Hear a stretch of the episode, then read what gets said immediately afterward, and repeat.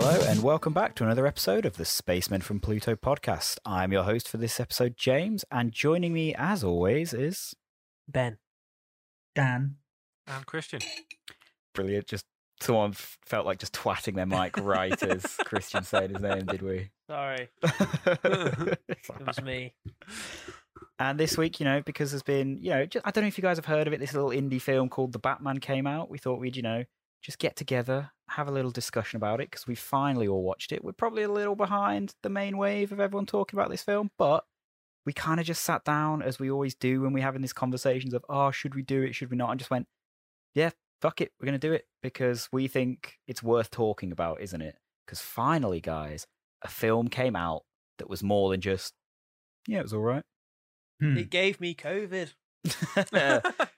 That's the bats, mate. They're everywhere. nah, I think I think you got Livid. that before. I tell you what, though, touch wood, and you know, I don't want to jinx this because I feel safe enough to say we're far enough from having seen Ben for this. Not to get political or anything. It shows that these vaccines do work because we were sat with you all day for three hours in a room, and Christian and I both tested negative. The other person we were with tested negative. It's almost like there's something to this science malarkey, isn't there? Nah, man, I was targeted. it's probably also because we've all we've all had it numerous. Well, James has had it. I've had it twice, yeah. I, I will say, uh, Ben Ben's the only one who drank the tap water. oh my Oh, I did. God. No. Oh, that was conspiracy. I told you, they, they put. I, told, I said it last podcast. They put drugs in the tap water to keep us sedated. I said something like that. Eating cake now though. Yeah, Ben. Uh, while you're eating cake, try not to like smash your cutlery about. Yeah, you know, cutlery and porcelain, famously really quiet. Um. So yeah, let's talk about the bat the Batman The Batman. if you want, guys. I'm gonna I'm gonna go out on a limb and say you guys en- enjoyed this film. I did. I've seen it twice, and both times very good. I was going to say fun time. It's not the most. It's not one of those like, oh yeah, it was fun. It's just a good film. It's a really Yeah, yeah. good film. Well, um, I I saw it today actually. Fresh. I saw it this morning, the morning of recording of this podcast. So my opinions are very fresh. I'm still kind of formulating my ideas. I'm not Hmm. totally sure that um you know, probably need to watch it again just to make just to give it a fair kind of Yeah. kind of fair fair um review, I suppose. But my kind of pet theory is that like um I'm not saying you guys do this at all, but a lot of people hype things up, especially comic book films Yeah. um, and I don't know why. A lot of uh, you know mediocre superhero films sometimes get a um, a pass because of that, I think, and are held in high regard. And um, I've got to say, I, I I think this one's the same as well. Really? You think it's just Oh, fine? cool. Interesting. I thought this was okay. Okay. I thought the film was okay. I really, really enjoyed the first act very, very much. I thought like the first Mm. act was by far the strongest part of the film. And then Maybe. it just kind of became a little bit mediocre. It became, it lost all of its uniqueness and all of its kind of weird creativity that it had in the start. And it just became a bit of a daft superhero film with a lot of like borderline bad writing, and uh, I thought it was good. I thought it was fine, but uh, but I, d- I didn't think it was you know this incredible, um, incredible film that everyone seems to think it is. yeah, because it came out in '95 and it's called Seven. Yeah, yeah, but Ben, Ben, just giving it check it. This ears. time, capes. yeah, yeah. Mm. you see, that's one of the, that's one of my main criticisms actually is that I thought it was way too long. I, it is long. I'll give you that. It focused on the least interesting parts of the the story for too long. It should have just focused on the Riddler and been like an hour shorter, maybe, and just been a bit of like a recreation of Seven, I guess. Batman's trying to figure out like who's um, killing people. You know, he's being a detective. He's beating up the Riddler's goons. You know, like it, it was a very interesting kind of like theme with the Riddler, where he was getting a load of support from like social his own social media community. You know, he was it, it was kind of capturing the moment. You know, people being radicalized online and Mhm. everything. That was like really interesting. And you know, he, he developed this entire community around him. That that in the end, they end they end up kind of like um, you know, laying siege to the city and everything, and that's great. But that was the most interesting aspect aspect for me. All the kind of the mafia stuff was was I've seen it all before, and it was just kind of I like get what you mean. same characters as well. Like, yeah, I know it's from the guys from the comic book, the characters from the comic comic books, but you know, Falcone and Maroni, and it's like we're doing this again. Below, You know. Yeah, Hmm. but um, but you know, that being said, though, um, it wasn't it wasn't a terrible film. We can go into my criticism more later, but I won't go on. I'll let you guys tell. Uh, No, I, I, I don't think you're entirely wrong in saying that this film is long. I, uh, both times I've seen it, I would say I was very aware that I'm sat for three hours, but I don't think I'd ever say I was bored. I was quite worried watching it a second time, only days after the first one, that I'd be like, oh, like, I'm not, am I going to enjoy this as much because I know the storyline? I don't have that sort of mystery element that keeps me in, uh, like, into the film. I didn't find that at all. I still really enjoyed it a second time, maybe even more. But I, yeah, I thought it was really good.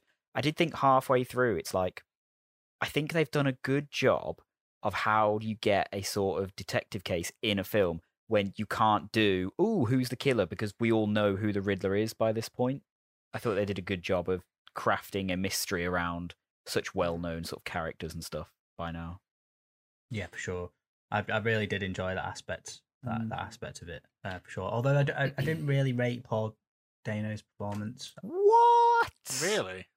I thought not he's a really, really good Riddler. not really. It was like good. It was just like I've seen him do that before. It, it, it- you know, it's not True. like Oscar winning and all that, but it's not bad by any means. No, I don't think it was. No. No. One thing I will say about this film though is it gave us something we've not seen from live action Batman before. And I think we've all been saying this for ages. We want to see, quote, the world's greatest detective do some detective work. And we got that from this film. We haven't really had that from Batman before. So, like, I just like that there was a reason to reboot Batman and because they're doing something new with it. Like, as much as I love the Amazing Spider Man film, it's kind of the same story, just redone with different actors and a slightly different take on it. I appreciate that there was a reason to do a new Batman because it's something new. That's why I, I really, really liked the first act so Mm. much. Is because it was just such a weird new take on Batman. You know, he's, he's basically just this kind of emo weirdo, It- and he- you know, he li- there's you see his like mansion that he lives in, and it's and it's this horrible like gothic, grimy kind of like place. Uh, and Alfred's just kicking about this Cockney but- butler who's like really good at like solving riddles, and the whole like, like they're a crossword. yeah, exactly. And like you, you, um, that you see the detective uh, side of Batman, and he's got those gross little eye contact Love lenses that, idea. that he look, he's able to like view stuff through those like weird screens that aren't quite Mm. like it's like the high the the technology is there and the cleverness of the technology is there, but they, they have this re- it has this really weird like gothic look to it. Yeah, it was so Blade Runner for me, Dan.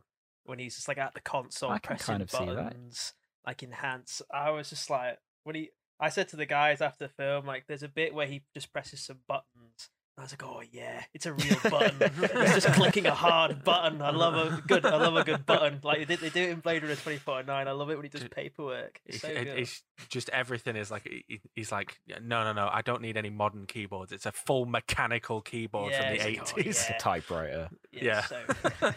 But it was like stuff like that made it feel really unique. It was like, oh, I'm watching something different here. This is like there's a lot of creativity and thought gone into like the design of the of Gotham. You know how Mm. how Gotham looks and feels because it's distinct, obviously, from Nolan's massively, and it's Mm. also distinct from um from Burton's. uh, Tim Burton's. Yeah, I feel like you got a nice midpoint between those two.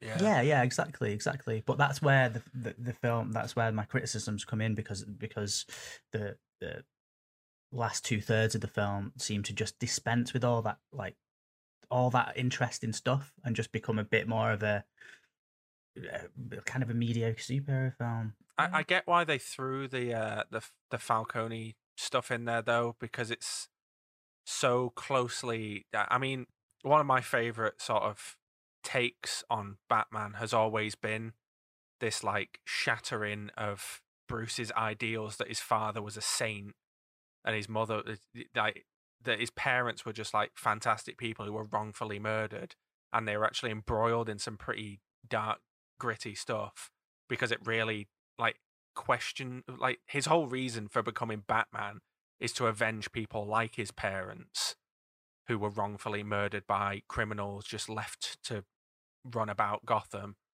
So then when he finds out, oh, they were maybe murdered because they themselves were criminals, it kind of defeats his whole reason for being Batman. Mhm. And I love that we got to see that, and it was an exploration. It, it was sort of an, an introduction to this new Bruce and how this, like how Robert Pattinson's Batman works. So I understand it from that perspective, but I do agree with you that we, you know, he did the whole thing at the end of like getting in, confronting uh Falcone, and I was like, okay, you know, this feels very climactic. This is towards the end of the film, and then the Falcone stuff's dealt with, and Batman's like the Riddler, and I'm like, oh yeah, I forgot about all that. Yeah. Yeah. absolutely. Almost like there were too many characters in the film. It's like I, I had a thought like dur- afterwards where where it, it's almost like they they knew they had to make a new Batman film, but they weren't quite confident in in the ability for it to pull in the crowds. So they just packed it with it- with as many characters and therefore you know big names as they could. You know, and it's Uh, really and you know the cast is like good in this. There's a lot They're of like really good. yeah there's there's there's a lot of strong actors you know um in in this film um but it's like they needed to give them stuff to do and it didn't I- it, it slows down the It's the- pace It's the, the problem when you have to cast people. I, I think it's the I, I think it's less that they were like less confident in the film and more that it, it happens with Spider-Man films as well, where they have just such a huge infamous rogue gallery, right from the like A-listers like Riddler, Joker and stuff, down to the sort of B C listers like the Falcones, down to, you know, even people know, you know, when I say the name Calendar Man or whatever, people like a lot of people know who that is. And I think it's thanks partly to how popular the comics are and especially how popular the Arkham games were. Yeah, I'd agree. So I feel like now the emphasis is on building out Gotham. If they'd have just done, you know, they could have just done a Riddler story and people would have enjoyed it. But it's like, but where's, you know, this is Batman two years into being Batman. He's obviously got other villains. So they they felt the need to establish like, oh yeah, no, there is other people that he's fought in the past and there is other things going on in Gotham. And that can bloat a film. Like it it was one of the downfalls of Sam Raimi's Spider-Man 3 was having to juggle Peter Parker's story with the three villains that he decided to throw in. It does bloat the film out, but I didn't I wasn't disinterested in any, any of the stories and I was Hmm. quite happy to see like names that I knew get thrown about and Gotham feel a bit more fleshed out with its sort of villain It, roster. it kind of helps it feel more like a bit of a living, breathing world rather Yeah. than just these characters only exist while we're watching them. yeah, it, you know, it's one of them things like the Nolan films are great, but it is like the first one, Scarecrow and Ra's al Ghul, and nothing, you know, nothing else is going on. Then the second one is kind of like Joker, Two Face. Uh, they, but it doesn't really allude to any of the.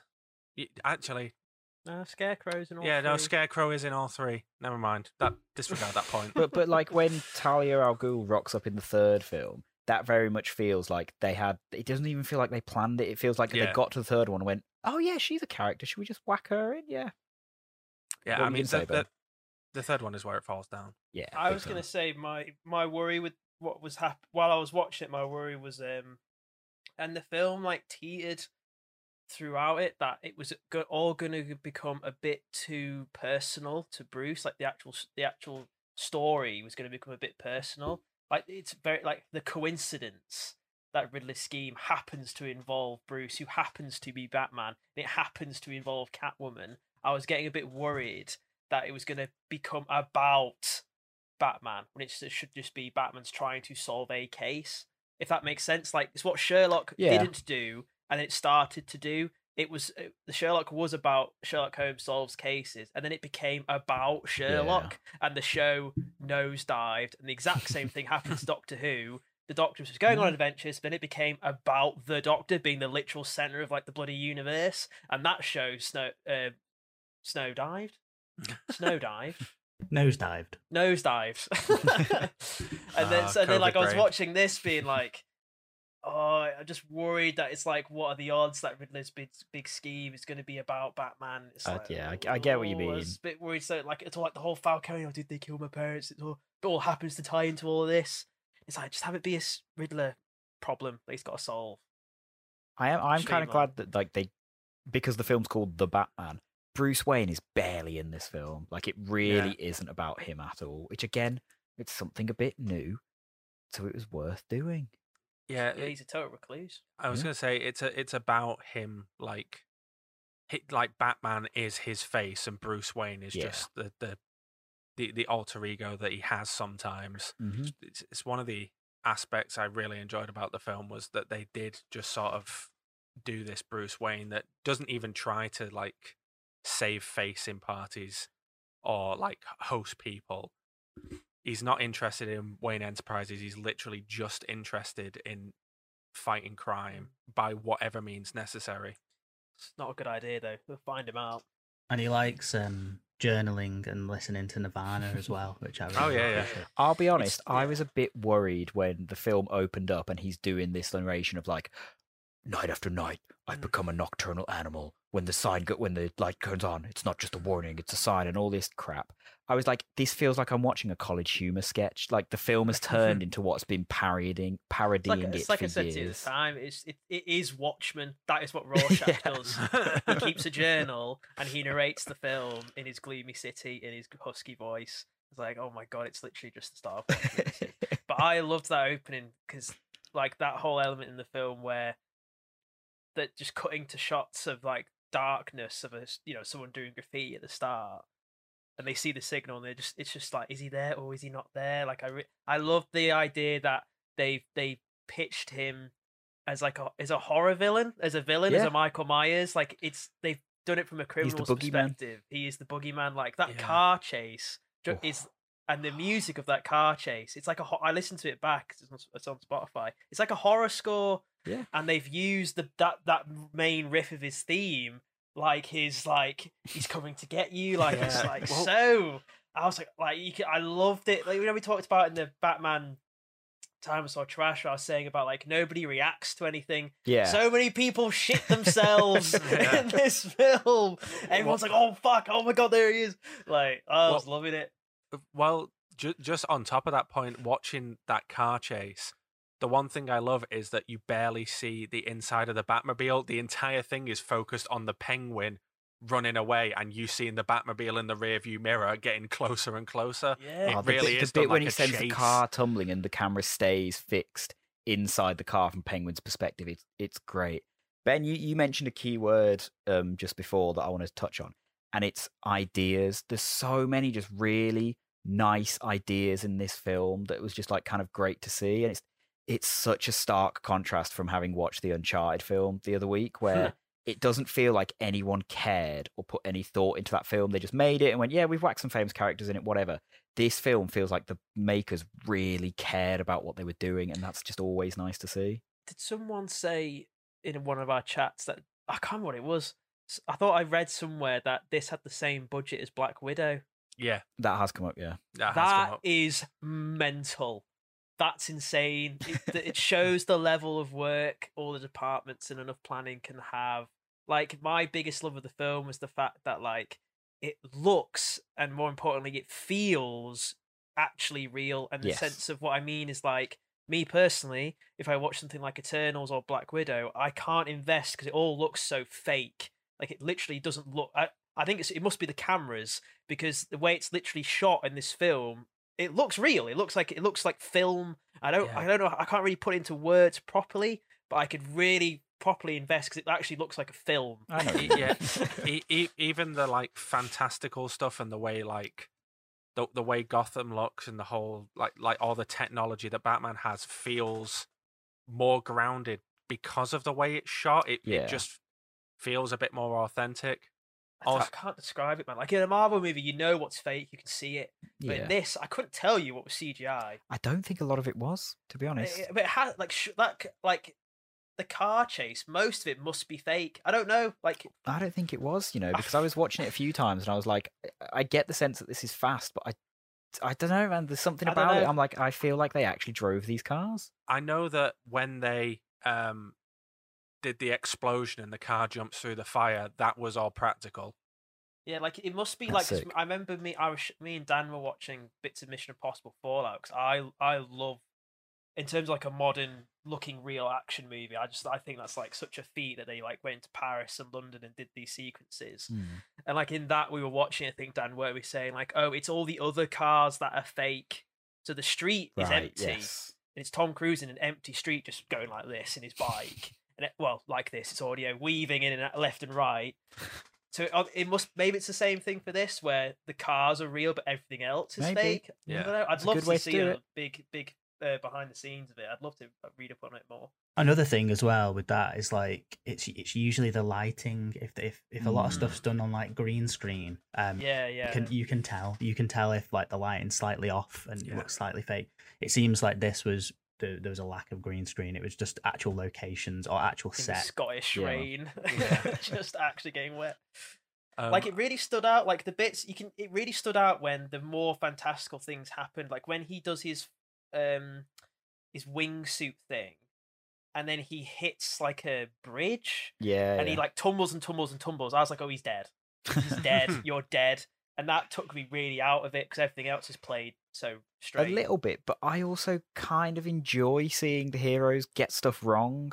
i don't see him getting like- wrong but he like Yeah, he does. dead. He really, and it's like because I I clocked it the second time watching it. I was like, oh, but you know his helmet's really thing and its thing, and you know like that's why he survives it. But then there's a later on a shot of where you see him taking it off. It's like, oh no, it's just a leather mask. He his head Mm. should be mush, but yeah I, I I- can't, I'm, I'm okay with it. Like the rest of the stuff entertains me so much, and I enjoy it that I'm willing to just be like, yeah, that's fine. can i bring up another criticism Please do. for me he was way too armored Yes, I I would agree. I, would have liked to have I'm seen more thought around it. yeah, I'm dodging not invested in him just being shot at. There's no, if you if you can know he can take a, a sniper to the chest. There's no Mm. tension and stakes. He took like a shot, a double barreled shotgun to the Yeah. point blank. Yeah. like that's. I mean, it did really hurt him, but I was like, that's just ridiculous. He's It- Batman. He can like- dodge. it, it's one of those ones where it's like it makes sense if a man was about to go out fighting crime in the real world yes he, of course he would you have a suit that's bulletproof and armored and all this but ben's not wrong ben is right of it's just you don't invest as much because you just go oh, well you know he's going to survive this. And it doesn't matter if he gets shot This is a man who doesn't need it.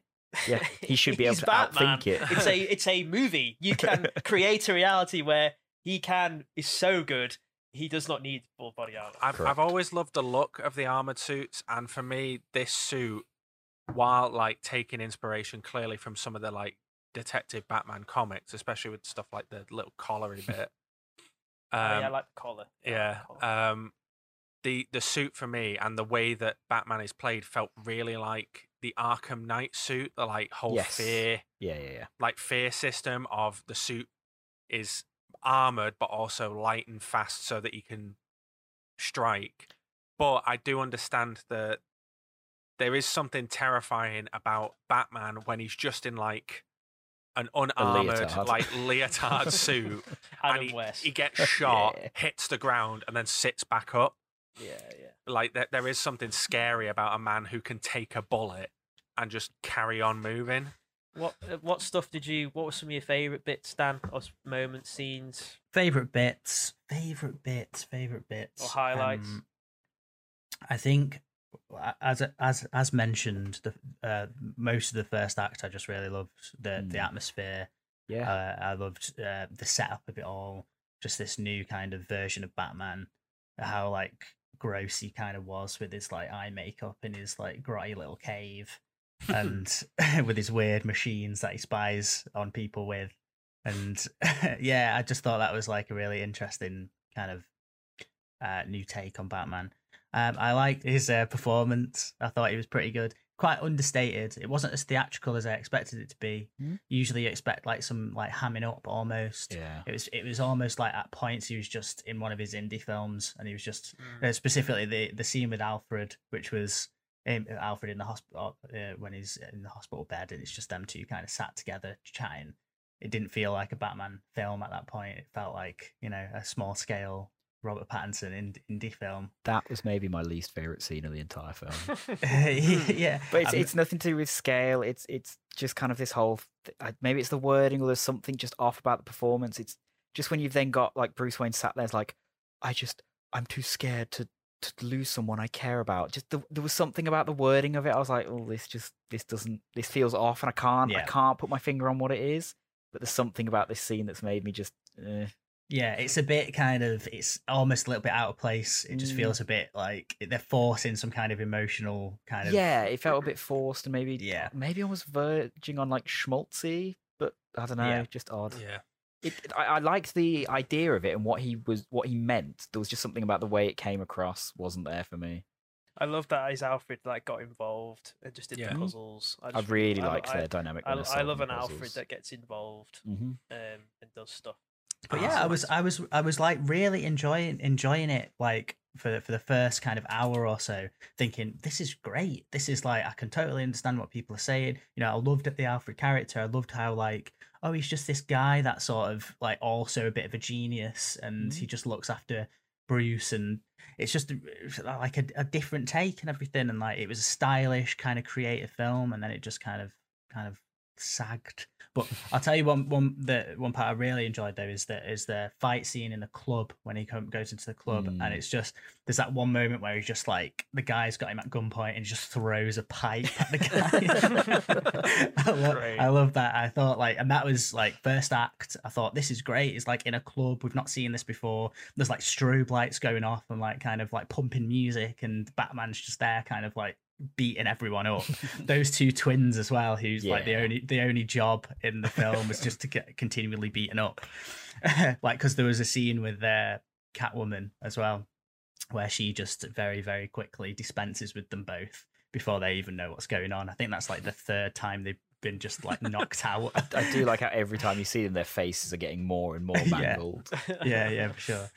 Speaking of I that enjoyed it. club, it just the club was owned by just one of the best working actors at the moment. I'm so in love with Colin Farrell and this run that he's on. It's not it's not him. It's not Colin Farrell. Like I watched um a, a mini series he was in called The North Water with Jack O'Connell, and it's they're just night and day. How because he's like a big, stocky, fat, podgy, um, ship's cat whaler in that show, and it's not him. It's a totally different voice, and then this is completely different. It's just mad. I love God. I love him so well, much. have, you heard the stories of the first time he turned up to set in the full Mm. makeup? Uh, Jeffrey Wright, who plays Jim Gordon, apparently like just walked straight past him, and then I went to the director. I was like, "Who the hell is this guy? Can we get this randomer off set, please?" And Matt Reeves was like, "No, no, that's that's Colin Farrell, your co-star that you've been rehearsing with for weeks." He's like, Jesus. "What?" Yeah, yeah. I did enjoy the scene where the the Gordon. Um, I really liked Gordon as well. I think love he's great scene in this. when The they're- in, in like the cell together, and they're pretending to have a bit of an argument. they're debating how to get out, Mm. and he's like trying to grimace, like the actor's trying to grimace to Batman, like. I think if you take the left stairs, and I'm gonna, and he's like obviously trying to sound look pissed off, yeah you know. Oh, it was, yeah, I, yeah, I really. Enjoy, I think they're all good. I think it's a really good cast. I remember when um they cast Zoe Kravitz as Catwoman. I was like, oh, I'm I'm not going to enjoy this. It's going to be a bit too much of like, oh, I'm edgy and aren't I cool? No, I think she's great. She absolutely she's smashes great. his role as Catwoman. yeah, she's really What- solid. One Mhm. one of the best things I want to talk about is the sound in general, not just the score, the sound Mhm. overall. Like I really enjoyed that, you know, you you felt the weight of the punches, the sort of like Yeah. almost cowboy like jingle when Batman Yeah. would walk out of a dark corridor. Mm. It's just heavy boots. Everything sounded the, the Batmobile starting up. So oh, uh, that in IMAX, I was so hyped when that noise kicked in. Um, yeah, that, but that, IMAX screening that was really worth our time. Uh, the- the IMAX IMAX. the, the IMAX screening where we realized that this film wasn't filmed in IMAX. No, no, no. I think I it know it was filmed in was, it IMAX. Oh, was yeah. it? Yeah. we we were because our our screening wasn't playing the adverts, wasn't it? Wasn't it? I think they just then played a regular showing of it. Oh well. It still Um, sounded IMAX. I mean, yeah, it still the sounded picture sound of IMAX. We got the, the image of like a screen going IMAX. Yeah, it did. It had all the like black bars around the edge. Yeah, oh my god did anyone complain about that I don't, Don't know. think so. There's no no We- point. we got it for what- free what- anyway, so we're what's not gonna asked. happen? Free tickets, yeah. so- Oh, well, fair enough. yeah. Yeah. God. Don't matter. One one uh, one question I do have about uh, about the writing uh, towards the end, the when the water's rushing into Gotham, why was the decision made to evacuate all the citizens to a like under sea level bowl? Like, I did like they make a thing of it's the safe place. Oh, but someone I think It's the someone does safest place also in the mention city. this though. They like someone says, "What? This is the point of evacuation for a hurricane, not a flood, though." It's like just because you write a little line, in, it is still a question you should probably answer. Mm. yeah. it got, it got like I was a bit shocked that the city actually got flooded because I remember watching it going like, how the hell are they going to resolve this? Like, Yeah. how is he going to clean this up on his own? Um, I was a bit shocked that happened, but then like, because I, get worried like with, with the third act of superhero movies, they just get they get just too big, and it just gets kind of ridiculous. But like in this one, it was still fairly. It was just him fighting some nameless goons Yeah. for your big third act, um, which I didn't mind too. And much. then he, he didn't have some sort of like convenient Wayne tech or something to just deflood the city. They're like, no, it's going to take a while. We're going to slowly evacuate people. Yeah, a lot of people bad. died. It was a really horrendous Yeah. situation. But you know, Batman's here, so Yeah, leading I've- everyone. I've got a question for you all that I've seen a lot of people asking on the internet. Do we think this film is better than The Dark Knight? No. no, No, I think- I think I'd agree. I I think if it was shorter and tighter, maybe, but I I think just just how really good Dark Knight is and how like just the tight, complete film that is. I Mhm. think The Dark Knight takes it. I think The Dark Knight is a better film, but this is a better interpretation of Batman. Yeah, I could I could agree with you on that one. Yeah. I, I also I think The Dark Knight is like not half as good a film without Heath Ledger's uh, Joker because Oh, it's yeah, yeah. so so Yeah. good in that film. Like I, it, I- it if- all it's all on 100 it's all you know everything's at 100% Yes, there Yeah, yeah, What one it'd still be really good without it one one thing I did want to say, we've already brought up Paul Dano, Dano. yeah, know? yeah, Dano. Polly D Yeah, uh, we've already brought up his portrayal of uh, the Riddler. And one thing I was really worried about from the trailers going into this is every time we see a psychopath in a movie post Dark Knight, I'm watching them and thinking, just kind of Heath Ledger's Joker, especially in superhero Yeah. films. Like, Yeah, you know, we watched uh, Batman versus Superman for this uh, channel, and one thing that uh, it might have been Ben or James that said it was I thought it was you. maybe it was me that Mhm. said that Lex Luthor is literally just Heath Ledger's Joker. Like Yeah. there is, it, Yeah. it- that's just a performance he's channeling. Paul Dano, even though as Ben has pointed out, he just channeled the same role he's done in a couple other films. He he felt different. He felt unique, and he did feel like the Riddler. It was an interpretation, but my, my favorite sort, one of my favorite moments of the film when Riddler like realizes that Batman hasn't understood Oh, his I big his idea. big scale plan, and he just starts pacing up and down, like screaming at Mm. Batman, being like, "You're not as smart as I thought you were. This is infuriating. Like we were meant to be a team. You were meant to figure it out." That's another idea that I really liked in this film. That Riddler thought that they were accomplices and they were in it together, Yeah. and it was all a bit of a game. He doesn't realize that he's the villain, and Batman's trying to take him down. how long was he stood at that window though Mate, just you got to be patient just- to be a it's, sniper. very, it's still like it's, Bradley it's Cooper a told very me that. con- very convenient very convenient plan but I kind of I liked the I wish it I don't know I would have liked it would have been cooler in hindsight if all the Rid- maybe you've had more instances where the Riddler's out in public but you didn't know which one's like the real Riddler You mean Yeah. like Seven? mm-hmm. nah what There's there's a whole thing of Kevin Spacey's a photographer earlier on in the film, and you don't realize it's no, him. I mean like lit. Well, maybe, but I mean like literally, like you could have had like like if you watched it back, is the guy that captures the guy at the beginning? Is that Paul Dano? Is the guy that fires the gun to shoot Falcone? Is it Paul Dano? Or could it be another Mm. guy posing as the oh, get like, what you mean. Because Yeah, he's got all these followers. Like it, w- that might have been quite a cool idea to to explore. That he's got these like Yeah. really these guys. and it would but, then you be know, a really nice inverse of Batman, where Batman's one man, but you think he's everywhere, and Riddler, you think he's one man, but he's actually all these people. because Yeah. he's got because he's got such a God, I um, could write films. nondescript look. Anyone can be. You know, the Yeah. Riddler is a is an idea. That is a cool idea. I like that. Uh, yeah, no, did script writing. Yeah, I, t- Gotta use that degree.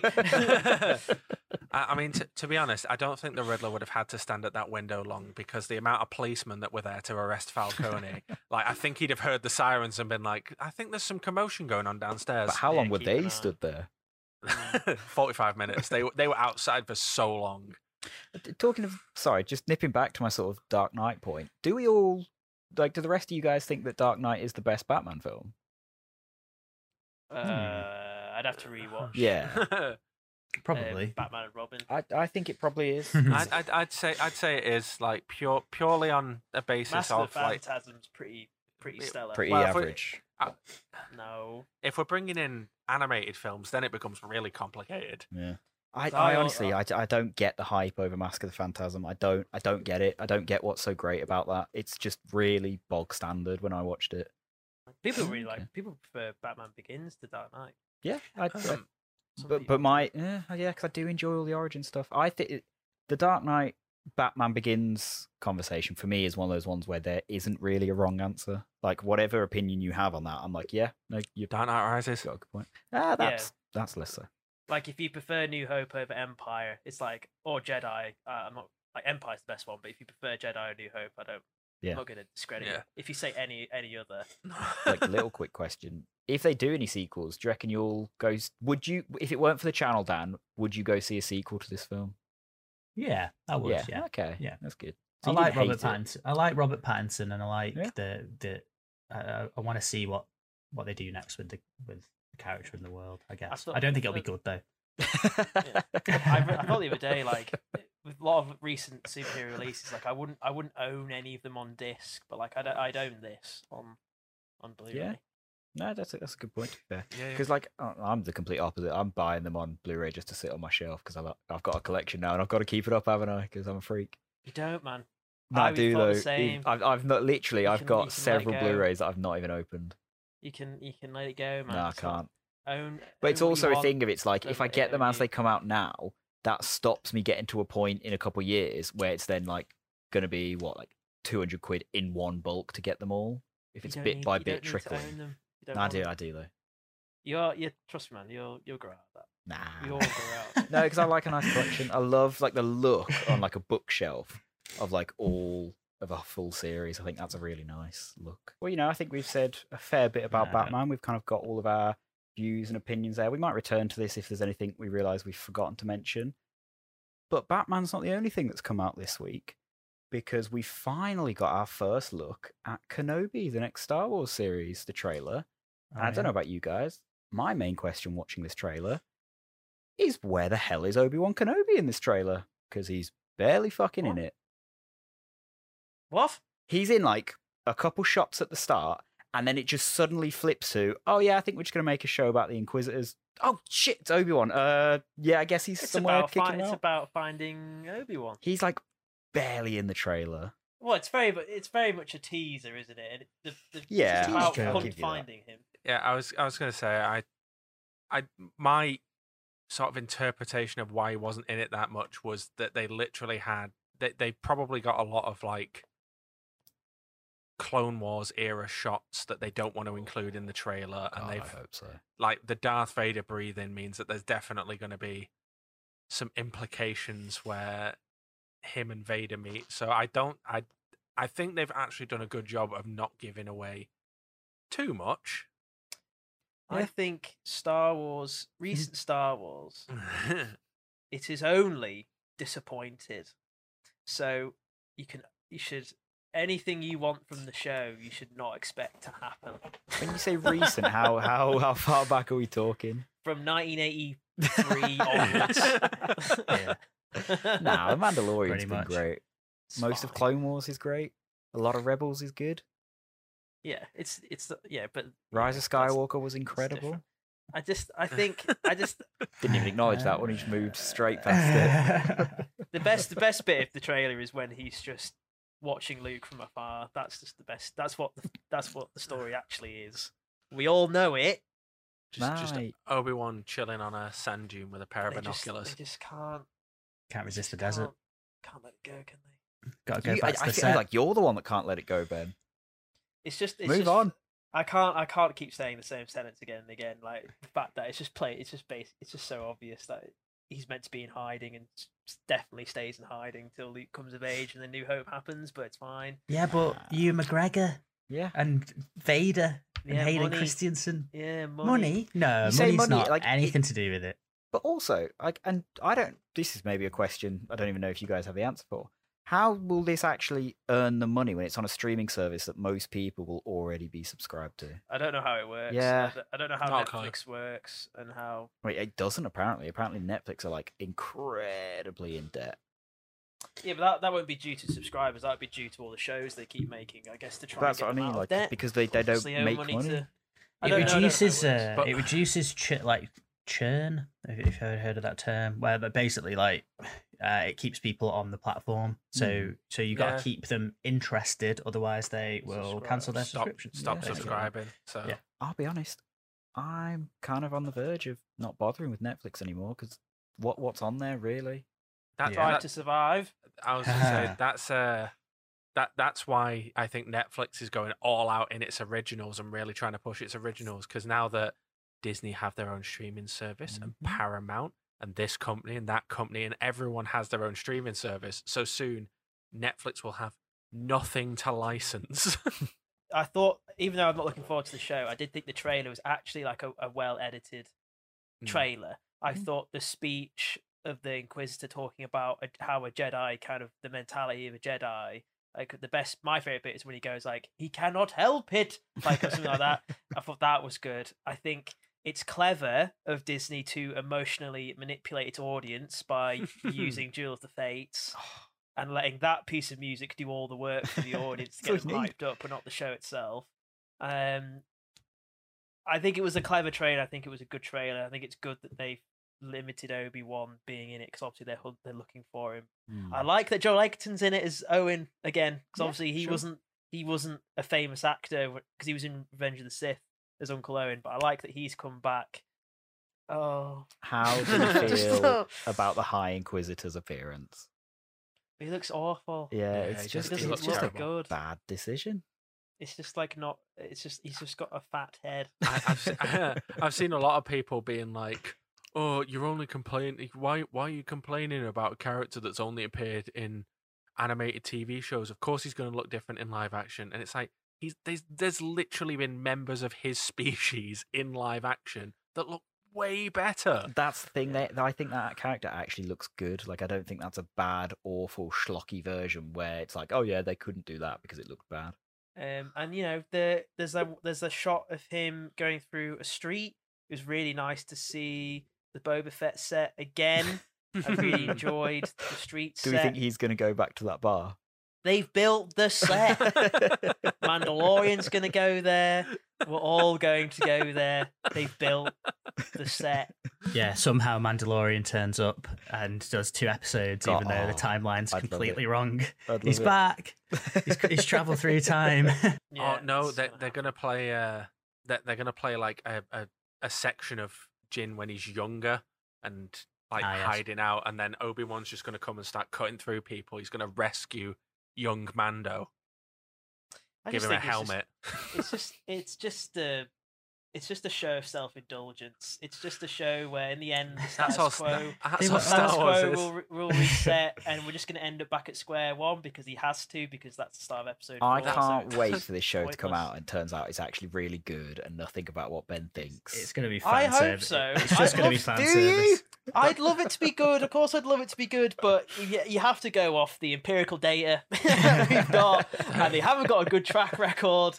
And Ben, I'm- you know, I'm, I'm, keep, I'm keeping my expectations middling for this show. I am. Don't get me wrong. I am getting excited. I'm not like all aboard. Like, yes, this is going to be amazing. Nothing can be wrong with this because they, they've already come out and been like, uh, so yeah, we're considering a season two, and I'm like, li- well, limited series lasted long, didn't it? Like, I do you know chill I out, love please simmer two? down. Don't do season two. I just love the idea of season two because if it gets greenlit, Ben's head will literally explode. just stupid. what are you going to say, Dan? No, I was just going to say that this show is always going to get made on it. It was always going to happen eventually. So you know, let's hope they, you know, they make, they make a good good go of it. I just don't like. Eh, I would be. I think I'd be more okay with it if if if well, this is in hindsight. If it was more a bit like Mad Max, where he kind of uh, ends up getting embroiled with local Tatooine gangsters, and maybe there's like in the desert, away from Luke, away from everything, away from the Empire, because Tatooine. Star Wars has forgotten this. Tatooine is meant to be like the backwater of the galaxy, not some hub where there's like cruise liners going there and tourists are going there and like the empire aren't searching there because there's nothing there and it's like it could have been obi-wan just dealing with local gangsters but obviously boba fett's ruined it I was going to So, say, but didn't you say of ex- time. did, didn't you say exactly the same thing a couple of podcasts ago when we were talking about Boba Fett? You were like, it should have just been Boba Fett dealing with local gangsters. And he should have been a gangster for one thing he just wasn't was he he was some sort of weird messiah walking around and then he then he was like then he gave up on the eye of his own idea at the end of the show Ben, Ben's like, Ben in a Disney meeting is like, so I want to do a Boba Fett series where Boba Fett deals with local gangsters on Tatooine. And then we're going to go straight into Obi Wan, where Obi Wan deals with local gangsters on He shouldn't even- Tatooine. he shouldn't even and then we're going to do an Boba Ahsoka Fett. series where Ahsoka deals with local gangsters. Yeah. Just- so you know, we're hoping that Kenobi's a good show. Now let's talk about a show that we've all watched that came out maybe over a year ago, and is it's not definitely been definitely very relevant. It's a It's- recommendation. It is. Yeah. It's, it's, it's a heavy rec- Literally, just the other night, someone I went to uni with put up like an Instagram story, being like, "Does anyone have any good show recommendations?" I like, "If you're looking for something drama slash horror, absolutely give Midnight Mass a look because it is Mm. really quite good." I really so enjoyed it. good. What made you suddenly pick it up, Ben and Dan? Um, Red Letter Media did a video on it, Ah, I and I wanted to watch it anyway. But then Red Letter Media did a video just talking about it, and then I went, "Oh no, I've got to watch it to watch their video." It just, it just gave just gave me the reason to bump it bump it on top of the list, and then I started watching it, and then Dan kind of lurked. Yeah, I did the old thing that I did the same thing that I did with the faculty, where I just kind Yes. of like lurked around while Ben was watching the show and gradually thought to myself, this is actually all right. Maybe I'll sit down and watch five minutes. And then I ended up watching a whole episode. I think it was the second Yeah, episode. you so watched the second episode. I've not, episode. yeah, I've not actually watched the first episode of Midnight Mass. Ben has Ben basically just scrubbed through the timeline really, really quickly after the second episode, just explaining like the cliff notes of oh this person's uh, important because of this. Oh that that guy. Oh he's uh, ran someone over like he was a drunk driver. Uh, anyway, here's a, a weird guy who's like a, a drunk and lives in like a little cabin, and uh, here's a new priest that's just turned up, kind of thing. But it worked quite well. Um, but yeah, like I, I, I really enjoyed it. It proper like drew me in, proper Yeah, drew me in. Um, considering like every scene, pretty much every single scene in that show is just two people talking. Oh, yeah. I'd say like ninety five percent of the scenes, just two people talking to each other. It was a major complaint that I saw about some people being like, "Oh, it's really boring. It's just like long conversations." And I was like, I was I was into it. It was long, interesting conversations. the only point where I did think a bit like, oh, that almost lost me is when the drunk driver and the woman who's at the teacher at the school they have their conversations i say conversation about what they think death is like and it's one really long monologue just followed by another really long monologue it's like two two chunks of just speech Yeah, you need like- something to kind of break them up a little bit. that bit was maybe. basically the absolute like the the centerpiece of the whole Mm. series, wasn't it? Really, I think it bit, was like. I think it was like midway through as well, um, and it was very much the two you might want to call them main Yeah. characters, I guess. I Yeah, yeah. suppose there was an ensemble, obviously, um, but I think they were the two main focuses. Although fucking out, like I can't remember the actor's name now, but the guy who plays the priest, like fucking knocked it out of the park, man. He oh, was like so Really good. good. he was on another level for that that entire show. All his monologues were fantastic. Um, like what a character. Um, I don't know how much we should talk about spoilers. Really, Well, I 'cause- don't know if this is like a recommendation part of the This is podcast. we don't want thing, to. Yeah. Right. Here's one. Go watch Midnight Mass. Turn this off if you won't. If you don't want spoilers. This this is the, what's hard with this show for me is when I'm recommending it to people because I kind of it came out. I heard bits and pieces about it. I was like, oh yeah, that's cool. I like some of the actors in this. Yeah, fair enough. Good for them. I might get around to it at some point. then I accidentally had a big part of it spoiled for me, and that was what made me go, "Oh, that actually sounds really interesting. I'll give that a look." So I don't know how to recommend it without that spoiler. Yeah, I remember why I was interested in the show now, James. Actually, I remember because I remember seeing the trailer and I thought, oh, it because I didn't know what the show was about. I Mm. thought, oh, it might fill that Exorcist hole that I've got since watching it. This kind of Yeah. relig- religious based horror show. Mm. Thought that'd be really cool because I, I I'm not religious, but I find religion really interesting. Yeah. Um, especially in like film and, and, in, and in conversation. So I thought he could do that, and the show it isn't The Exorcist, but it did fill that hole for me in terms of the the content of. It, uh, it's stuff. really well written. Whoever wrote this either knows the Bible really well or did their research because there's so many points where someone says, "Well, cl- clearly this is what's going on," and the person's like, "Nope, nope, no," because there's this passage in the Bible. It's clearly this is what's happening. It's when the when Jesus says this, this is what's going on now, Yeah. and it's like, how did they like? They've even got me going, yeah, maybe, maybe they're right. Yeah, but maybe, it was maybe a- that is it. it was maybe a- it isn't exactly what we've watched for the last four episodes. It was basically like that character, uh, the character you're alluding to. It was like the whole. It, she was like a study in how like you can just get any passage from the Bible Yeah. and just make it make sense to Very any particular. picking. Yeah, She was cherry exactly. picking, wasn't No matter So- how insanely grotesque the situation, you can always justify it with some kind of obscure passage in, in the on a- Bible. honestly, her character throughout, like it, it takes like I, I I can invest in like villains and sort of be like, okay, yeah, they are villainous, but there's it it takes a lot for me to get really, really like physically riled up after watching something. And she managed to do that every time she talked. I was like, "Oh my god, shut up!" like just getting uh, the, the last time I felt I think I think the last time I felt that level of anger watching something was watching um Trial of the Chicago 7 just Oh. every time the Mm. judge talked. Yeah. Ah, I was shit. like, "Oh my god, shut up." yeah, she had yeah. the same. So we- we're being spoilers now. So she had the same role as the woman. Has anyone seen The Mist? no.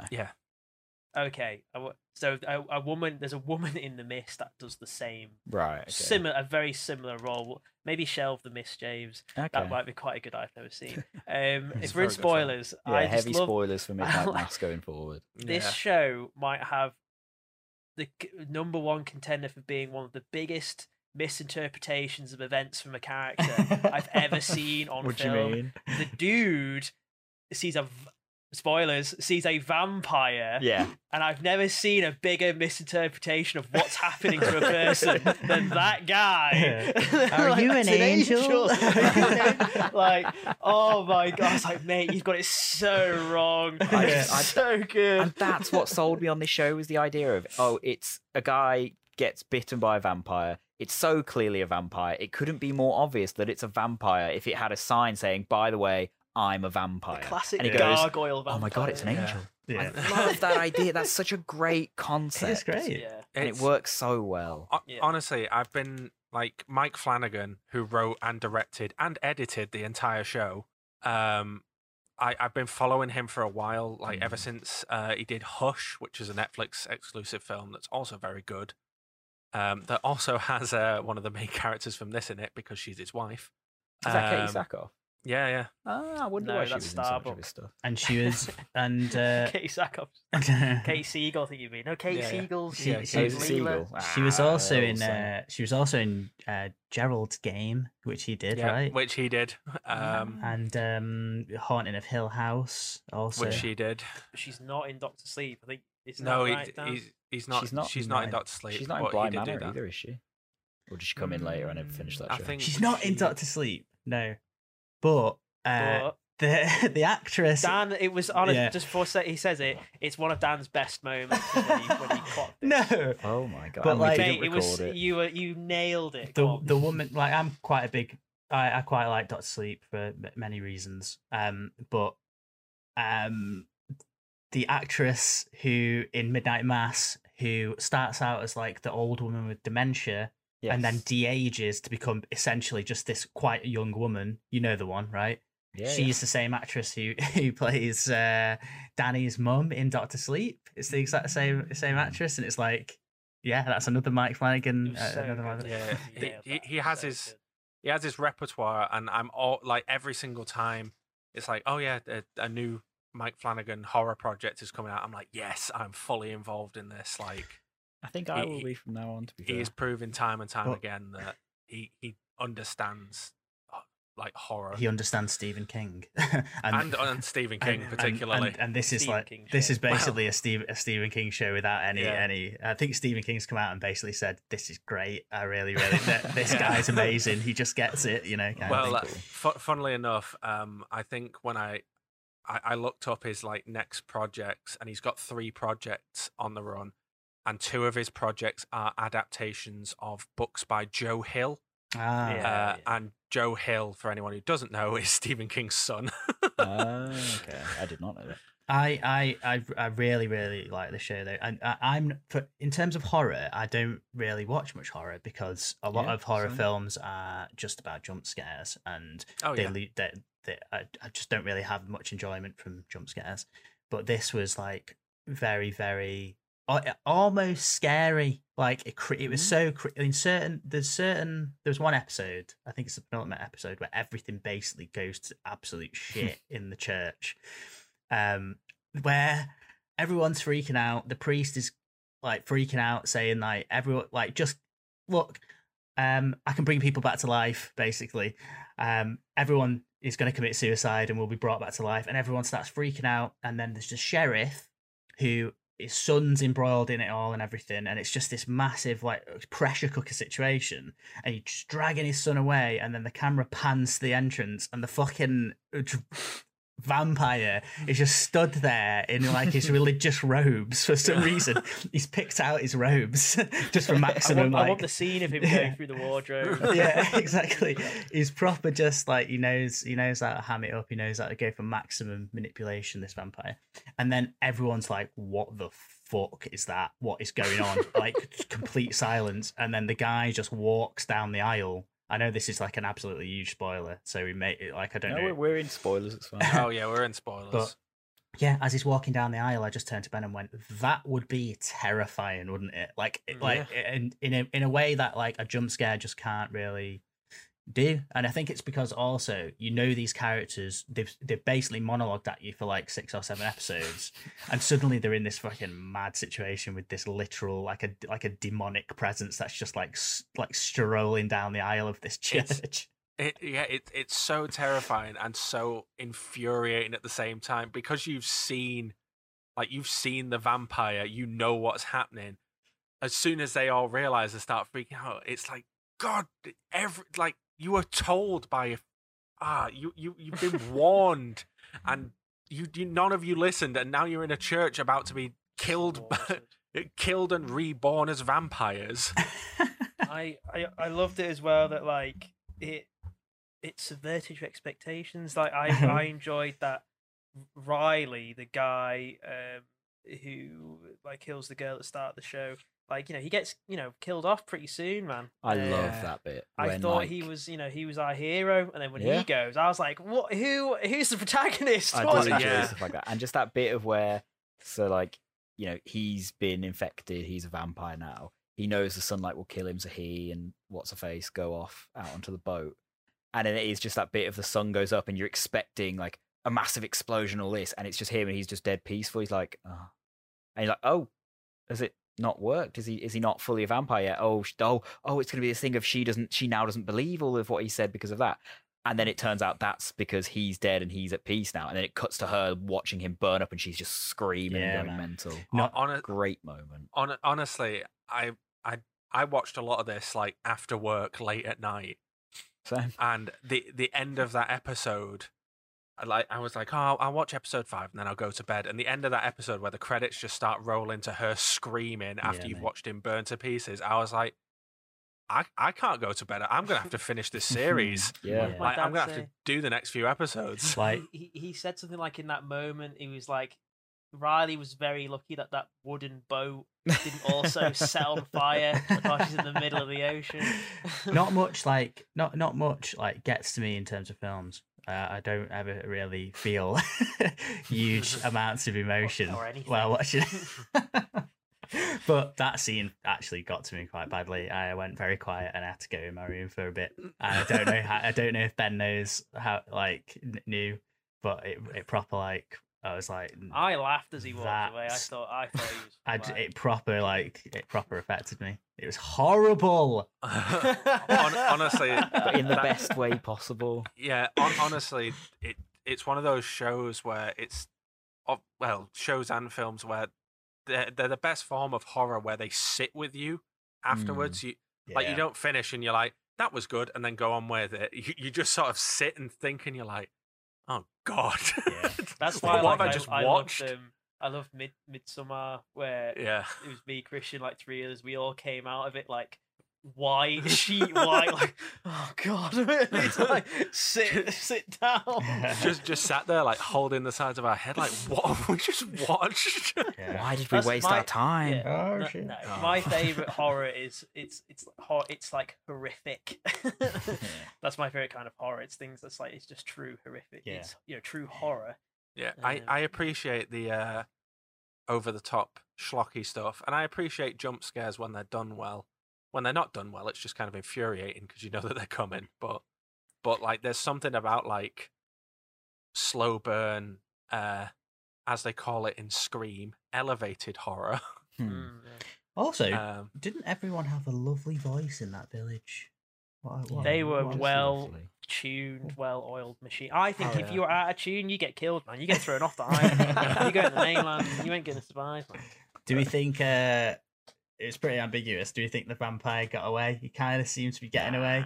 I reckon If- he did. If they if they commission a season two, do- it got away. Yeah. no, I mean, I, I- I, I hope they don't. I hope they don't. I hope they just leave it at one. Nah, I I, I know that I, one of the things that Mike Flanagan said is that this is like basically everything he's done leading up to Midnight Mass was to get Midnight Mass made. Oh, that's cool. Like it, it Wow. was a, a it was a script or an idea that he'd been working on for a while to the point where if you watch back some of his old stuff, like if you watch Hush, the first film that I ever saw of his, um, the main character is writing a book in that, and the book is called Midnight Mass. And if you read some of the passages Mm. that are on um, the computer, it mentions like Riley and it mentions people by name Oh, sure. and mentions That's stuff that happens in the show. And then if you watch Gerald's game, if you look at the bookshelf, the book Midnight Mass is on the shelf. Hmm. I re- I the first half until you find out to vampire, I really enjoyed the the mystery. It reminded, Yeah. it did Mm. remind me of Lost. Like what's Yeah. happening? Me and Dan were Yeah. like, is it is it flashbacks? Are we gonna time travel? Like they're obviously all in old age makeup, Yeah, so some yeah. they're gonna de-age. Like what's going on? Like how is it working? Yeah. Who is he? You know, like is he? He's the old man. Like how does it work? How are they dying? Like how are they? At what point people- did you clock that? Like he, him, and Pruitt are the same same person. Yeah. Um, uh, uh, I can't remember exactly when I. Yeah, I can't I think it's what it when. It- he. It's I when you it- see the picture. I think for me it was Yeah. when he it went like full exorcist and the old man was in like Jerusalem. Yeah. Um, I was like, oh, he's Yeah. s- it's the same guy. It's I don't know. same There was, there was still person. so- That's like I- I for a while. I still remember thinking it was like going to be a thing of oh he's kidnapped him and that's how. No, I just, I away. just, I don't know. I just, I just. figured Mate, it. Christian, you might be able to answer this, or maybe Ben, if it's fresher for you guys. What was the whole thing about? There's a point when he was wearing the wrong robes. Um, There's a bit Oh, where the woman who knows it's the the Bible first inside and out, she was like, "Oh, you were wearing the wrong robes today. Why was that?" And he kind of explains it away. Because at that point, I was like, "Oh, this dude isn't religious at all. He's he's like a vampire, like one of the vampire's people. He's come in for the thing. Like, why would a dude who knows who It'd is a be- Monsignor it's can make because that of mistake? that. It's that specific robe he wore. yeah, he he was wearing. That's what I mean. She says he's wearing something like the Easter robe. It's like Yeah. the robe that he The wears on Easter, but it's the he's back. resurrection robe because he's back to being Yeah. young. He's back to being He's resurrected. himself as a young person. He is resurrected. seems resurrected. a weird mistake for him to make. I want to see the, the the episode where he dragged a vampire across like the Middle East and overseas and got Yeah, him in a how's, box. how's that gone on? How the, the practicalities of doing that? I don't would think. I, I think he probably just brought the box to the vampire. He's like, just wait in this cave, and the vampire's like, well, it's sunlight, so I'm not going anywhere. No, because he mentioned he had to. It took him days. He says Yeah. something about that. It takes him. I, I just love the idea of him slowly like getting ca- carrot on a stick. Like, How are you with getting- the vampire? How are you getting that through customs, man? That's that's Yeah, difficult. yeah. It, it- well, it was a boat, you know. He turned up on a boat, so no customs on a boat. Oh no checks. yeah. Also, what like it's very it's quite dark when you actually think about it. But the fact that the whole show, after everything, the button that they decide to end on is the girl being like, "I'm disabled again." like that's how the whole show ends. Is Oh, oh she oh, can't by the way, this girl who had her to. like broken spine fixed. Yeah, she's now disabled again. It needed Cut to to show you that the power of. I know, I get what you're saying, but it's just like, had disappeared. oh, that's that's really sad. Yeah, She's now stuck in a boat and her, bu- her legs don't work. Oh, yeah. I, I did like that it left left on kind of an ambiguous ending. Like she says, she basically gives you that line to be like, "Well, the vampire's power's gone. It's disappeared." Oh yeah, that must mean that the vampire's dead then. yeah. No, because he was just uh, outside of his. He got like a sphere of in- Oh, like, he, he- power. he lost signal. He lost it. He lost Um, signal. but yeah. but you ne- you never see them like get to the mainland. They're literally in a little rowboat, just two of them.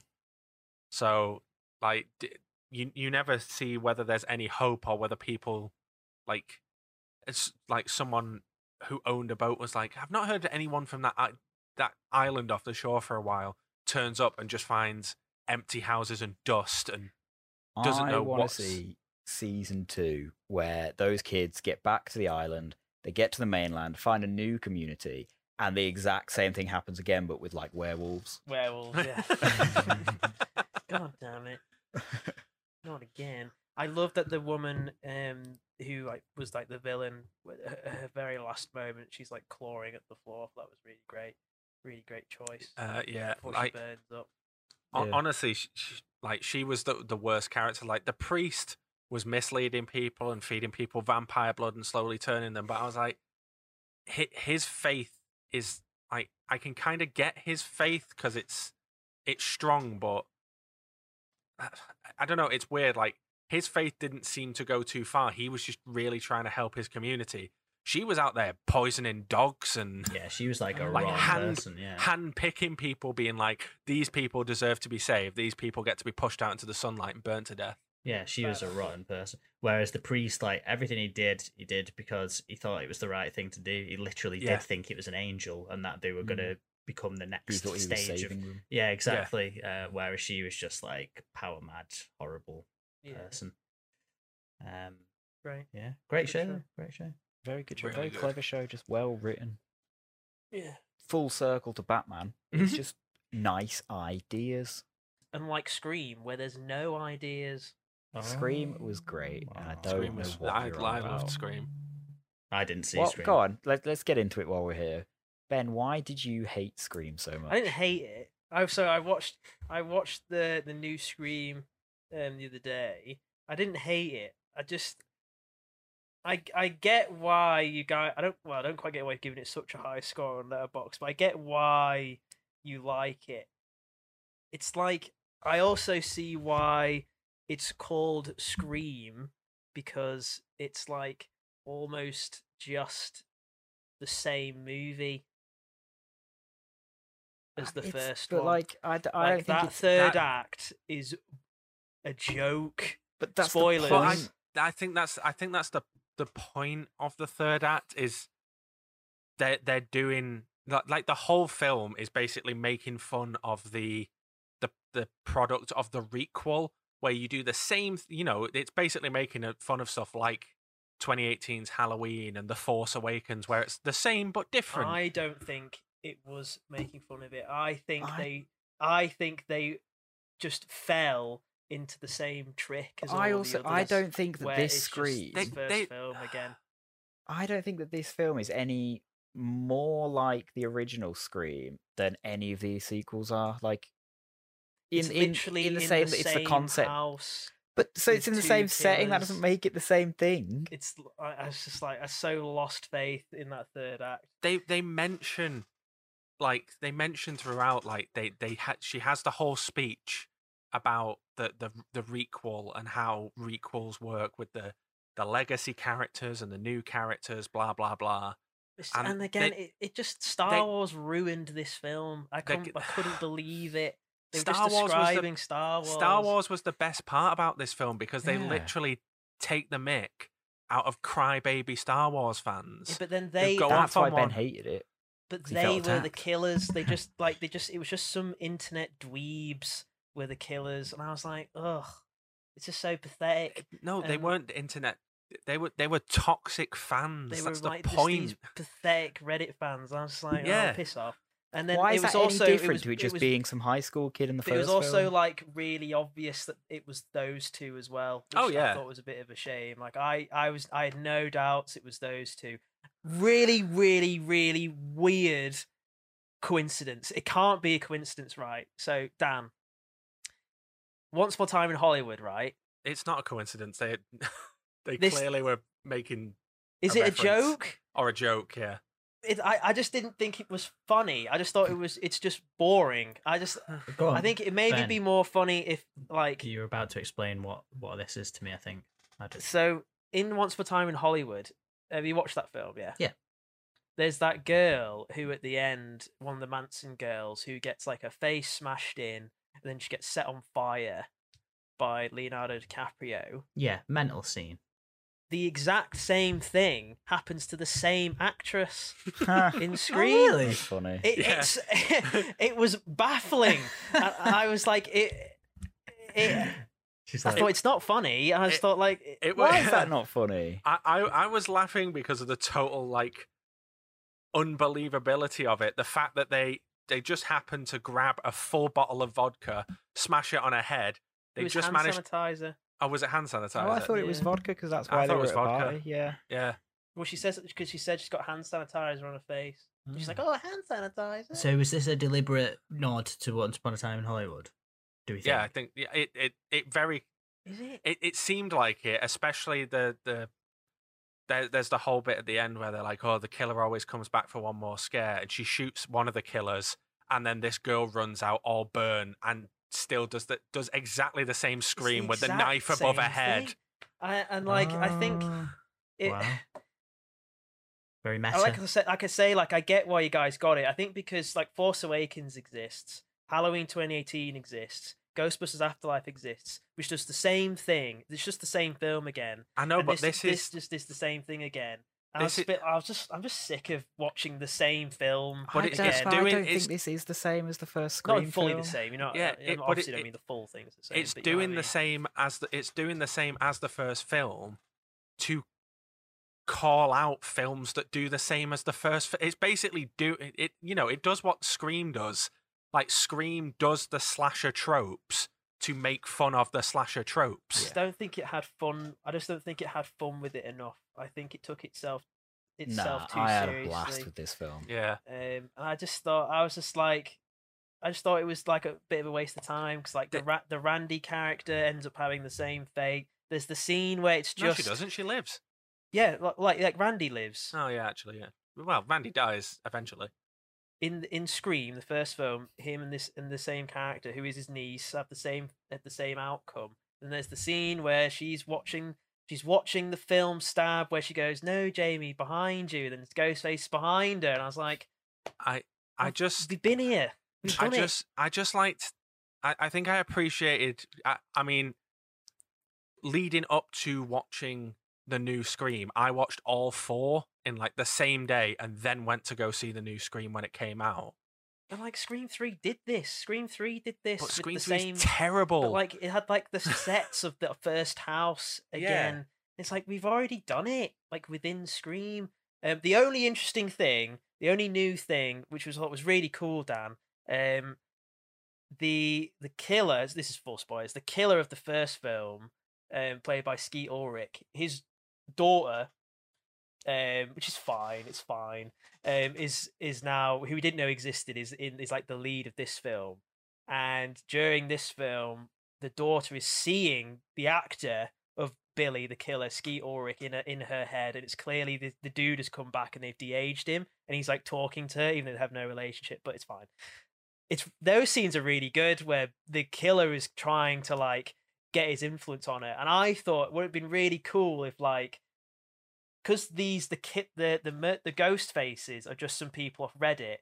If you did some like twist where the daughter of Billy Loomis, the original killer, it twists where the they're actually now going to hunt the ghost face, and it switches, and you have the daughter of the original killer taking it taking it back, taking Scream back from the internet trolls. There's one moment where that happens, where she like stabs Jack Quaid to death, but the whole third act should have been that, not just the same thing again. I thought those scenes were really good. I, I just I really liked the attention to detail, even down to being able to watch it back because I've seen it three times now and see which killer is which. Like uh, again, spoilers if you hadn't already turned off Hmm. from the spoilers that Ben had said, but um, when Jack Quaid is killing, it hits all like very precise, and he'll just stab them once or twice to in with absolute precision to make sure they're dead. Whereas Amber is like much more aggressive, much more sporadic in her killing. She's the one who's like very much like proper mm, murdering over the top. It's just like I just thought it was a bit, just a bit kind of just you know I gave it a two point five, which for me is just it's you know it's average. You know it's half a five. I think you that's what I gave Scream Three. You know, so I like Scream it's Three. I don't get why everyone hates it because I don't really because for me, I don't uh, like Scream One is really good, and then Scream Two, I'm like, well, you know, there's a nice twist at the end, but this isn't real. This is kind of just the same thing of Scream One, but again. Whereas three, they went, oh, okay, well, like we're going to do something very different with this and get super just weird and meta with it. One one thing I will say is, I really liked that a lot of it was practical. There's some really cool practical shots. Like especially the shot of the side stab through the neck yeah, of that guy from Thirteen Mm. Reasons Why. Um, Yeah. very very good shot. It's just like it was fine. It was just like meh, just a bit of meh. Like not, it's not bad because they just did the first film and the first film's great, so it's not going to be bad.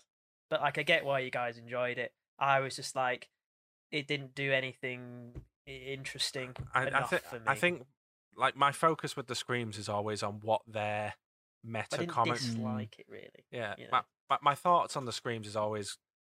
I'm always focused on what the meta commentary is is, and uh, Yeah. I, I just really liked the meta commentary in this one. Yeah, man. I thought it was better than three and four. Maybe not as good as one and two, in my personal opinion, but I think I've rated it the same as two. But I think it's better. Than I, I really enjoyed it. Yeah, but you like three, so that doesn't count. yeah, because it's different. The best thing about three is it canonizes Jay and Silent Bob in the Scream universe. Yeah, man. Where's you know that's better. That's better than all of this new film. So, Scream Three's better. No, it's By the it's the worst of the logic. screams. Nah, Um, Scream Four is worse than three. Hundred percent. I I liked Scream Four. It's it's I, d- I didn't dislike it. I've liked all of the Scream films, but to me, four didn't feel like a Scream film. It felt weirdly glossy and clean. Hmm, I can see that. What are your thoughts on all of this, Dan? I've not seen the film, so I don't care. How many of the film, screams have you There's a bit where there's a character in the film called Wes, and then he gets killed, and there's a scene where someone goes, "Hey, everyone, for Wes," and I was like, "Ugh, Oh, what do you mean? That's I get it. Wes Craven died. Like, I get it. See that that was Is the he stuff going to show I. up as a ghost as well?" that was that was the stuff I enjoyed. I I had a lot of fun with the like overly stupid meta commentary. Yeah. I've seen I- uh, I- I've seen the first Scream film. I don't think I've seen any of the other ones. First Oh, Scream's mate. obviously a bit of a classic, but Yeah. I'm just not really into him. I'm not really into him, guys. because that, that's what you said earlier, isn't it? They they are they are a bit of a jump scary kind of one, but a bit more silly. Yeah, but the first Yeah. Scream was very much kind of like it was a bit of a it was a bit of a knowing kind of it was meta itself, wasn't it? The whole thing. Um, so I appreciate it on that level. Yeah, all of them are. All of them are very meta. The Mm. original tree, uh, the, the the original three, are like you know the second one is like meta on. Oh, here's how horror sequels always happen, and then the third one is like, and here's how a horror trilogy has to close off. Um, I can't really remember what the meta was for four. It's reboots. Oh yeah, reboots, and then this the the meta for the new one is uh, requels. Interesting. I don't think I'll bother. You've seen the you've seen the first film. You don't need to watch this one. yeah, Yeah. just don't, Okay. don't. I just don't think it doesn't bring enough Uh, new to the. I mean, you table. you do if you want it to rip into toxic Star Wars fans like Ben. Yeah, I wouldn't mind seeing that scene. Is that just a It's just scene? re- it's just Yeah, like, that is uh, it, it is mainly a scene. It's just like, really, it's just really obvious because they go like stab a really subverts fans' expectations and nobody likes the direction with it. And I was N- like, "Ugh, just no, say Star she- Wars. she- they, they, they talk about the stab movies and they lit, she, she says something like stab 8 had nothing to do with the original films and it was completely terrible. And i I think she even says it was done by the uh, the director of knives out Yeah, which who just is the same guy who did star wars episode 8 and then one of them goes oh i liked stab 8 and they go yeah that's because you have no taste. It, it's literally just ripping into people both who like the, the last jedi and who complain loads about the last jedi. Yeah, like it's not, it's not make, it's not like pastiching anything. It's just making fun of Star Wars. Yeah, which is funny I just thought it was just lazy I- and just really on the nose. But Scream's always been on the nose. I, I thought you'd enjoy Not enough- it not enough because of the Star Wars connections. No, I think I just don't like Star Wars. I'm watching, I'm watching Scream, which I don't think's ever been that on the nose with anything that specific in cinema. I don't know. It's been pretty And on the it's just nose. like- Just like about about Star Wars. I just I couldn't believe it. It just Star Wars just won't go away. Like it just it's in everything. It just won't leave It's, it movies start- alone. because Star Wars started this whole craze of requels. I think. No. Jurassic World came before Force Awakens. No, yeah, true. Do you reckon, Jurassic World was good though. Jurassic Jack- World was very good. do in like 30 years when we're all getting on, uh, there'll still be Star Wars films coming out and Jurassic Park yeah. films coming out. Y- Jurassic Batman Park, maybe not. Star Wars ain't going anywhere. In 30 years, we're going to get more Star Wars. Will people honestly not be sick of it by then? Yeah, man. Obi Wan season thirty-seven. oh, God. I there's just there's just not that much to tell. Uh, Not that much story to tell with Star Wars. There's There's not enough. so much to tell. It's still just good versus evil at the end. Of The- the But like, you, like, thing is, with Star Wars, it's a big enough world where you can just take any story and just slap the Star Wars name on it if you want. I, I think. I think the They're problem is that you can't. There. I think the problem with Star Wars at the moment is that there is this whole universe of characters and stuff to explore, and we're still on the same characters and the same planets. and the same planets. the same sets. They've built the set. I was Which is, thinking which is more this annoying earlier, to you, Ben, actually. when they just straight up go back to Tatooine, or when they they go back to Tatooine but they call it Jakku? Jack off, yeah, man. why? Why? Like, be- like Thanks for your input, Dan. I think, yeah, that's a weird one. Like, why isn't it Tatooine? Mm. But then maybe they thought, well, if if it is Tatooine, then people think it's too similar to New Hope. People will see our ruse that we've just redone the first film again. So I don't know really. Why is it? It's just the same stories dressed up in a different skin, no matter what. Yeah. Like I was watching the Jurassic Park, uh, Jurassic World trailer before Batman, and like I was thinking, right, okay, they're trying to recapture the first one. They got everyone, they got the gang back together and all that. But it's it's it's a similar story to what we're used to. I think we know what's going to happen. It's it's just going to be like the dinosaurs are going mental kind of thing. I, I would argue this is the first one that's actually something a bit different because this is where we're in a world where dinosaurs are just animals now. They're the mainstay on the on the mainland. But essentially, so uh, essentially, it's going to be like a similar story to what we're used to, and similar characters and a similar plot. Uh, you know, there are only seven basic plots or whatever, and but Same jokes. He'll say, "Must go faster." yeah, You know, he'll get his glasses. He'll fiddle with his glasses again when he sees a brontosaurus again. but then it's like we, we just dress those, those same plots in um in, in, in a slightly different different set of, set of clothes, don't we? And like the Jurassic World trailer, it's just like I was thinking like if, is, is people's main motivation in films now like just outdoing the action set pieces because that's like where the imagination can like roam free. It can't anymore in stories because we're just telling the same stories over and over again. Are people more motivated just to go one one up like action set pieces kind of thing? That's not true because Uncharted hinges entirely on its action set pieces, and all but one are ripped exa- uh, like Exactly. shot for shot from the game. Yeah, that's just a that was just a bad. I just idea. think lighten up and let's just enjoy films. lighten up. Yeah. Oh, go on then. Yeah, mate. Jurassic World 3 is going to be great for one thing dinosaurs. That's it. It's just the problem though, Dinosaurs. James. But like that, that acceptance of mediocrity. Nah, I mate, it's not mediocre because it's got I dinosaurs in it. Abide by. Just it. Who, who cares? Who who has to like dissect everything and be like, oh, does it all work out? And then, oh, who, who cares? then If you have fun watching a film, don't just enjoy it. James, we're on a film don't podcast. Yeah, I know. Well, I'm here to Yeah. just like, We yeah, it was, good, it was good, wasn't it? it was fine, uh, and everyone should just lighten up. And uh, man. Jurassic, Jurassic World Seven was uh, actually I- all right. I part I partly agree with both of you. Fair like I, I think concerning stuff like Jurassic World, it's a big franchise now. It's it's sold itself out. For that, it, it you know it's, it's just it's just fun. It's just fun and dinosaur entertainment. If you want to get deep and analyze films, then there's other places for that. But I, I think the film world is firmly set in a divide of pure entertainment completely shallow, nothing else, just for pure entertainment, ju- just for you know appeasing the masses and like actual. I mean, uh, it's probably always been that, but like more than ever now, it is like blockbusters and like There was a time dramas. where they were the same thing. Jaws is a great film and it is entertaining. Star Wars were great blockbusters and they were depthful and had character. Are they that like and they had- Star Wars? can't Like have is great and it's a f- awesome film, but it's not deep, really, is it? Let's be honest. Yeah, man. like like you said, it's good. It's, it's, Plane out of the like you said, it's it's good versus evil, which is what Star Wars still is. Yeah. I think- man. I think he it- did the flip. Jaws is good versus evil. a big problem with me, uh, it, of one of many. no, a big problem I have This is not related to films. yeah. just about to go off on one.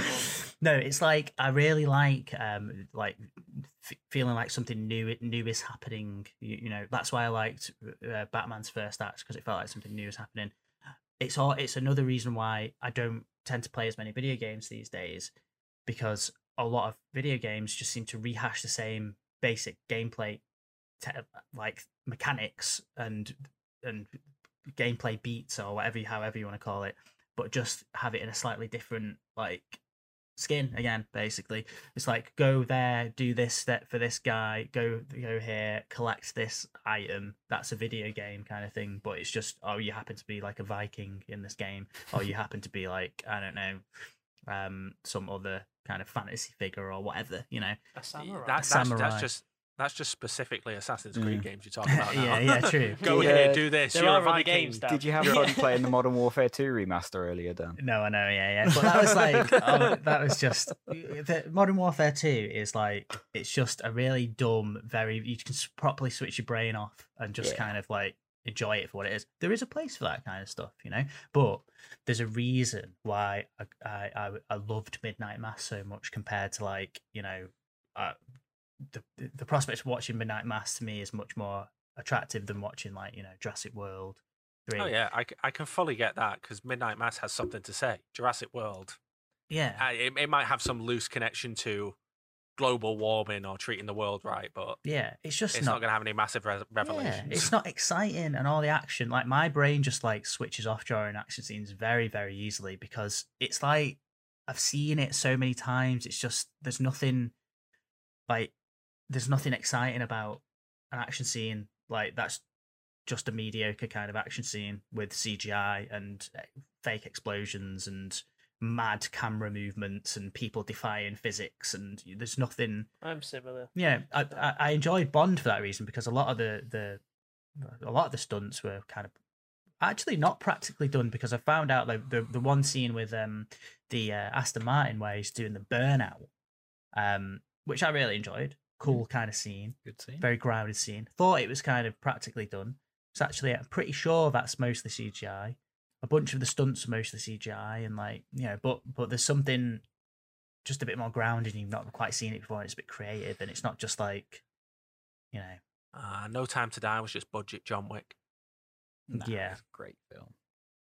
John Wick. You know, great. Like when John, when we John saw Wick is when we John Wick's like as successful as it is because like like we'd not seen that really before. Like some guy just going insane with like get uh, good writing. the the the best the best thing Yeah. about John Wick's writing is that they wrote it in such a way that you f- felt like you were getting a lot of lore. But when John Wick Two came around, they added something, and it was like, yeah, that's that fits because they they built a story that they can just add stuff onto and be like, yeah, that's a thing, a and, great and it works. There's that mint bit in John Wick 2 where him and Common, the rapper, are on like different levels, walking through a corridor. They're both like they're both like pew pewing at each other like as they're walking. That's I- great. that entire scene is amazing and I, I still I, I love how sort of real everything feels in John Wick even the like over the top stunts feel real but then there's that one scene in John Wick 2 where him and Common are stood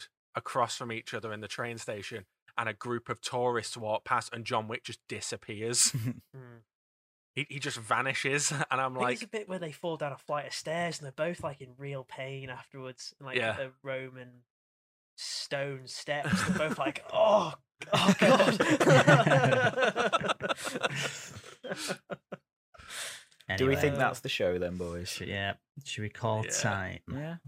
Thanks for watching. We've been the Spacemen from Pluto. That's the end of the podcast. Don't forget to give us a five star review and subscribe to the channel. Bye. Bye. See ya. Bye everyone.